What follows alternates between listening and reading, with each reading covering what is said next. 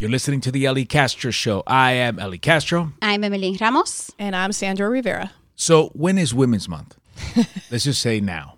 Okay. Let's just say this Sure. month is Women's Month. Sure. Well, since I have two very successful, prominent business women on the podcast, let's just say that the podcast is celebrating Women's Month because you could be listening to this uh, and it could be Women's Month, right? Sure, So, we'll go with that. all right. So, uh, Emmeline, la doctora, you are a prominent pediatrician. Uh, I wouldn't say prominent. I would just say I'm a pediatrician.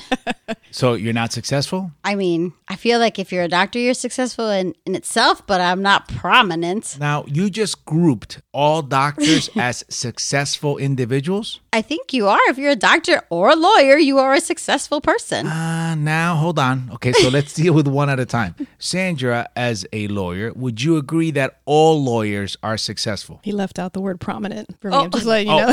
Okay, okay, okay. Even better, even better. Would you say that all lawyers are prominent figures in society? No, I would not say that. And why would you not say that? Well, I, I feel there are different levels of uh, of lawyers and, and their exposure in the community. So, what about uh, successful? Yes, I would agree that you are successful. I mean, you you attained a goal, you have a license, you have a degree, you have a profession. Thank you. That's exactly what I meant. So, you mean just graduating from law school and passing the bar makes you successful by default? Yeah, I think so. If you manage to get through it, sure. I can think of a lot of lawyers that I would not necessarily call successful. Well, depends on how you define successful. Happiness. Okay, well, See, See? I knew it. I knew it. As soon as I said, as soon as I said happiness, she was like, uh, uh, no. Why is that? Why is happiness such a difficult goal to achieve for lawyers? I think you hear uh, you're exposed to a lot of people's problems. You're involved with them at some of the more stressful. Wait, but I got to cut you off there. Well, what about a doctor? Because a doctor is involved in very negative and stressful situations. Yes, I would definitely agree that that is true. But would you say that happiness is difficult for doctors to achieve? I feel like in all professions, happiness sometimes can be difficult to God, achieve, my right? God, she but is but I diff- think for the most part, as a physician, I feel like you are happy, you are successful, Okay. because you're treating people, you're making people feel better. Okay, so you're successful, you're happy. What is wrong with you? Is there anything that is wrong with you at all? There are tons of things that are wrong with me. okay, all right, here we go. Okay, so what is wrong with the medical profession? Currently, the things that are wrong with like the medical profession are is that we do medicine based on like what insurances will pay for. Like if an insurance won't pay for a particular lab or test, and we can't do it. Another thing that we're faced with is like social media, but I think this is in general like a lot of professions, right? Everybody feels like they have a right to like demean you on like Google reviews. A lot of companies base, you know, your productivity or how good you're doing based on your reviews. This sounds like you've had a negative review or two. Of course. Okay, could you paraphrase the last negative review you had?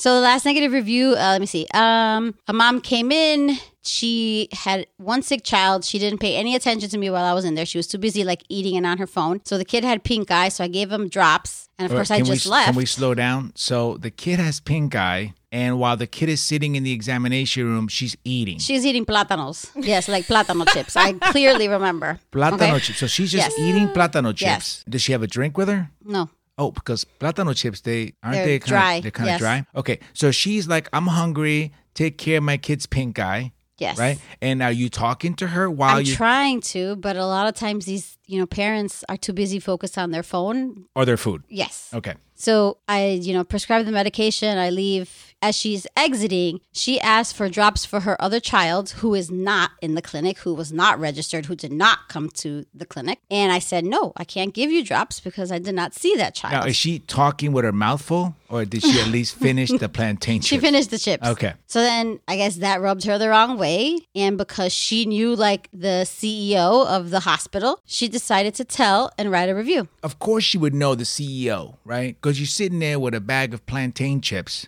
Like you own the place. So now this makes more sense. So she's basically saying, hey, listen, uh, can I get the same for my kid who's at home? She asked for drops for him just in case he gets pink eye. Ah, because the one kid's gonna give it to the other kid. Right. Okay, so she's thinking ahead. And you were like, no, you need to bring the kid in when he gets pink eye. Right. But isn't that, I mean, you know. No, I mean, mm-mm, isn't no, but that's can I- not the way it works. Can I finish though? Hold on. But, oh, okay. So let's just say it's chicken pox.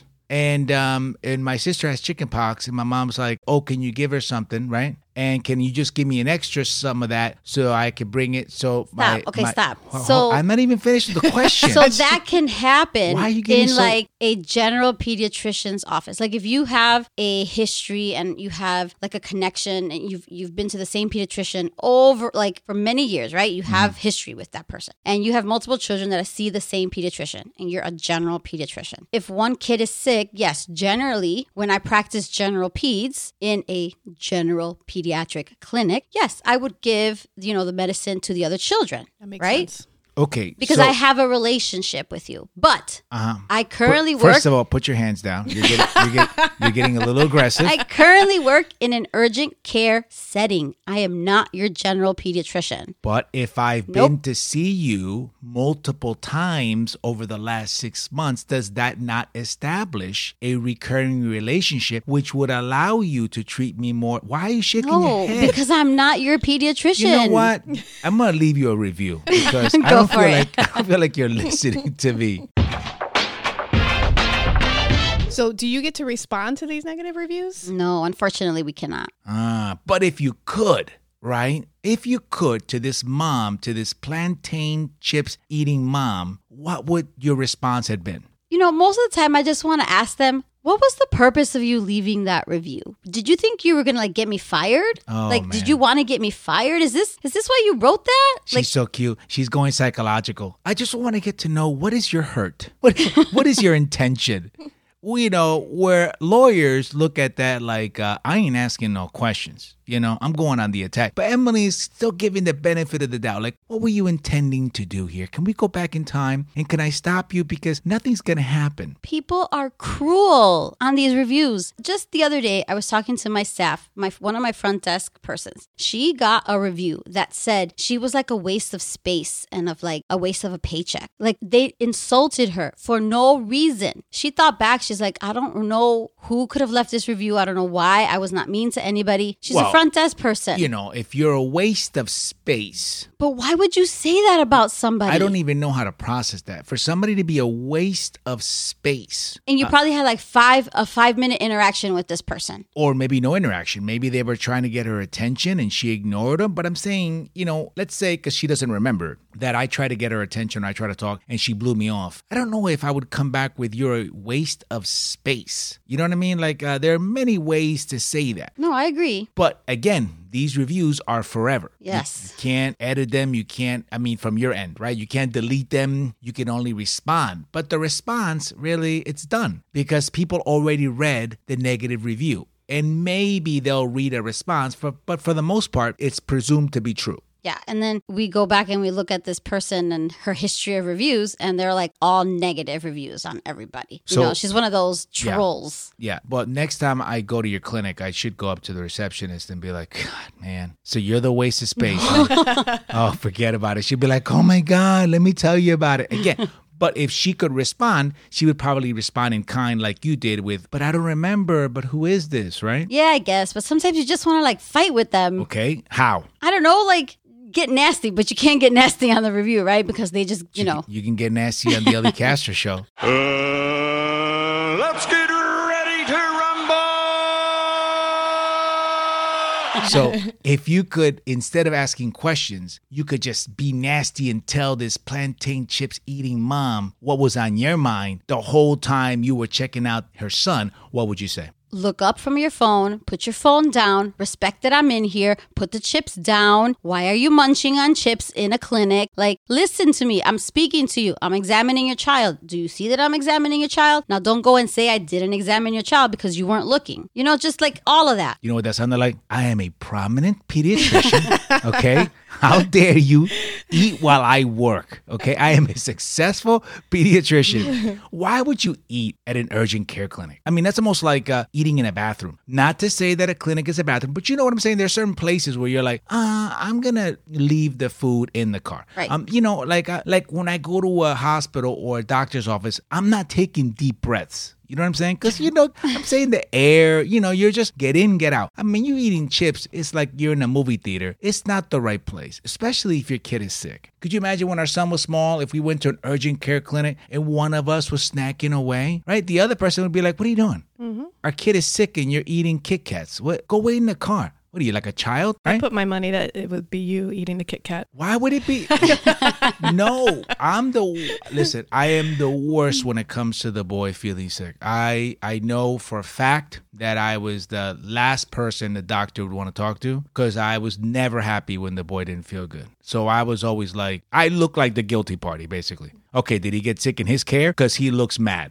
I was always like the worst. Like I would always sit in the back, and Sandra would always ask all the questions, and I would just be like, I just want him to feel better. The imposing figure in the background. Yeah, Yeah, I, that's why I was like, I'd rather just wait outside, really, and just yeah, bring him out to me when you're done. That's why when he would get shots, it was like the worst because I didn't want to hold him. So Sanja would always have to hold him because I said, I don't want him to, I don't want him to have that memory of me. You know, looking up, and it was like dad who was like restraining me. So I would always wait by the door, and then when it was done, I would pick him up, scoop him up, and take him out of there. And we'd run out, and I'd distract them and show him the flowers and the trees. You really was. You, you really did do that. Yeah, it- you were the hero, and I was. Uh, the bad, the and bad make parent. Him, make him happy. I'd get him a lollipop, and then I'd get him all good again. And we'd go back, and he'd see the nurse, and he'd be mad, and the doctor, and mom too, because they were all guilty, all of them.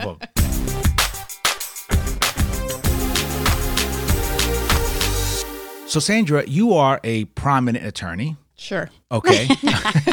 and and I would also say a prominent entrepreneur. You just recently celebrated one year of Chicago Dog and Co. Chicago Dog and Company. hmm that's correct. And how exciting was that? That was really exciting. It was uh, it was a milestone. So it was a good celebration, and you know, it's, it was nice to look back and reflect on how much we've learned in the last year, because Lord knows that we didn't know a thing about it when we first opened. So Right. So when you were in your first year of law school, did you say, you know, uh, when I have 20 years of law practice, I think I'm going to jump into the hot dog business? not even a little bit. Right. So this is clearly not your idea. No, Your father just said, here, here's something else you can do besides uh, defending people. Exactly. And you and your sister and your sister's husband have jumped into this.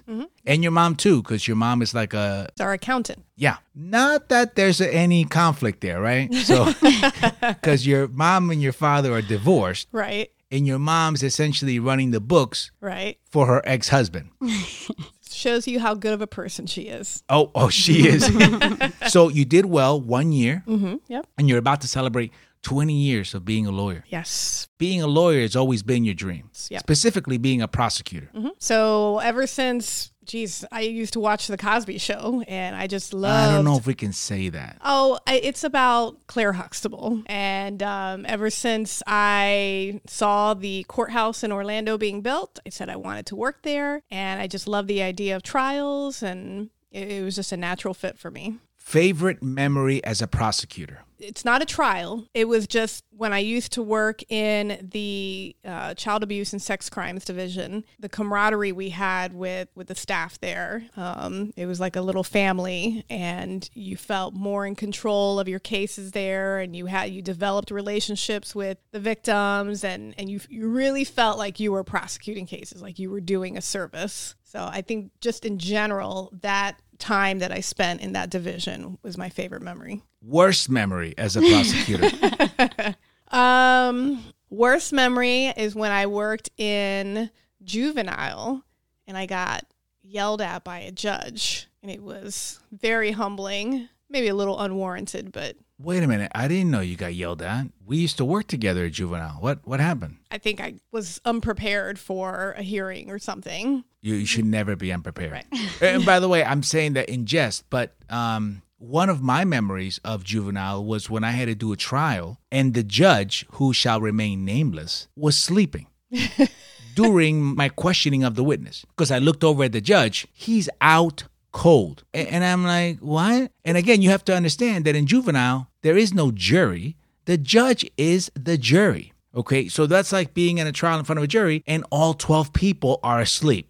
So what are you doing? Right? So I wrap up my questions and I'm like, uh, nothing further, Your Honor. and then he kind of wakes up and goes, okay, uh, defense. And I go, can I get a redo? Can I go over again? It does get boring listening to it's it's I mean trials are not like you see on TV. So sometimes they get monotonous and boring and technical and Very technical. Yeah. Very boring. I always tried to spice it up and be entertaining, right? But then I found out quickly judges don't like that because uh, you're trying to make a, a show of the trial. And I'm like, yeah, because I got to entertain the jury. And I got yelled at by a judge where mine was worse because there were people in the jury box, right? You got yelled at in juvenile, there's probably what, six people? But in my courtroom, there was a whole bunch of people. And I was like, okay, you know. but did I stop? No, because you have to be entertaining, right? Especially as a defense lawyer. You have to like galvanize that courtroom and the jury pool. And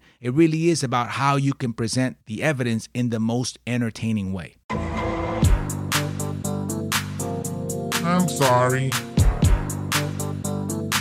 I'm sorry. I'm sorry. I'm I'm I'm I'm sorry. Now, do you have to worry about that? Like when you're at your clinic, do you have to, you know, like could you present your diagnosis in a more entertaining way? Because that's the thing with doctors. They're like, I've got something to tell you. Well, Um, I think I think I can because I'm dealing with little kids. So I mean, I can make it fun for little kids if it's just like a diagnosis of like, oh, you just have a cold, or you have a boo boo, or you have an ear infection. yeah, but when you have to deal with a dad like Ellie, nothing sounds like good news. Right. So how would you tell me like the pink eye diagnosis to make it more palatable for me? So your son has some, you know, just some boogies in his eyes. Wait, you're calling them boogies? Yeah, eye boogies. Okay, Wait, wait, what am I? Eight? All I'm trying to make this like good fun. right, so let's do this again, but this time I'll really I really will be like the way I was when the boy was young. Okay, here we go. Or still. I w- we can talk about that.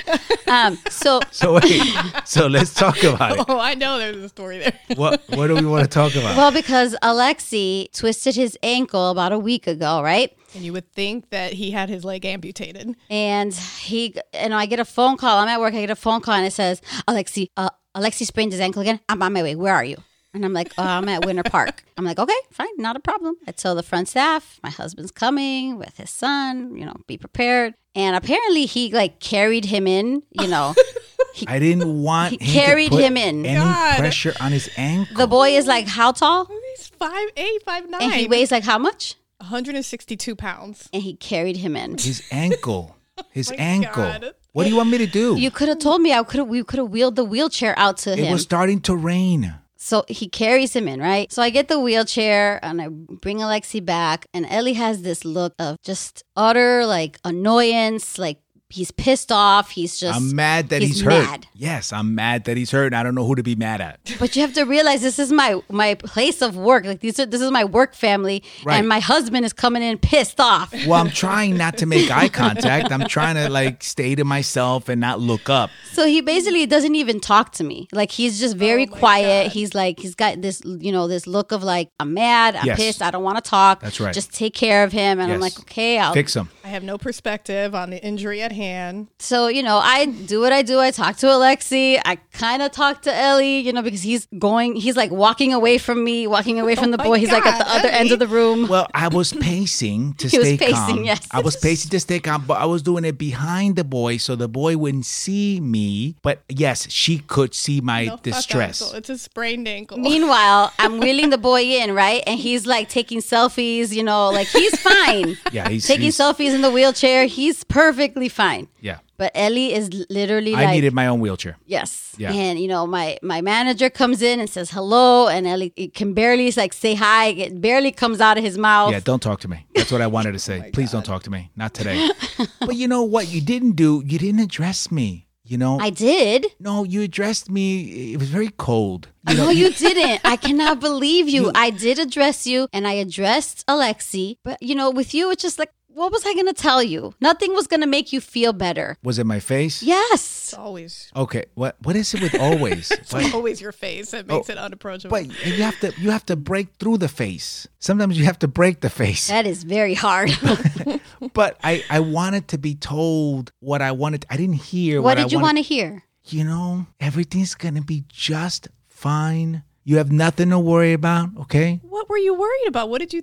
Of course, it's going to be just fine. I know, but I needed to hear that maybe like six or seven times in a row. Listen, I like I even went I went above and beyond like I referred him to ortho like you know I'm like okay let's take this a little step further and let's do a little bit more than just you know do an x-ray embrace it or whatever let's make sure that I let Ellie know that I'm going to refer him to ortho so that you know make sure that there's no instability because he is a competitive athlete and I tried to you know reiterate this to multiple times to Alexia and to you you know Not to me. I was pacing. I said, just make sure it's in writing so that I can read it later. I think you weren't even listening to what I was saying. Now, I just wanted him to be okay. I, I don't know. Maybe I wanted you to do something magical and for him to, Lay hands. to just lay hands on his ankle and then he'd be like, oh my God, this is great. And I'd be like, yeah, science.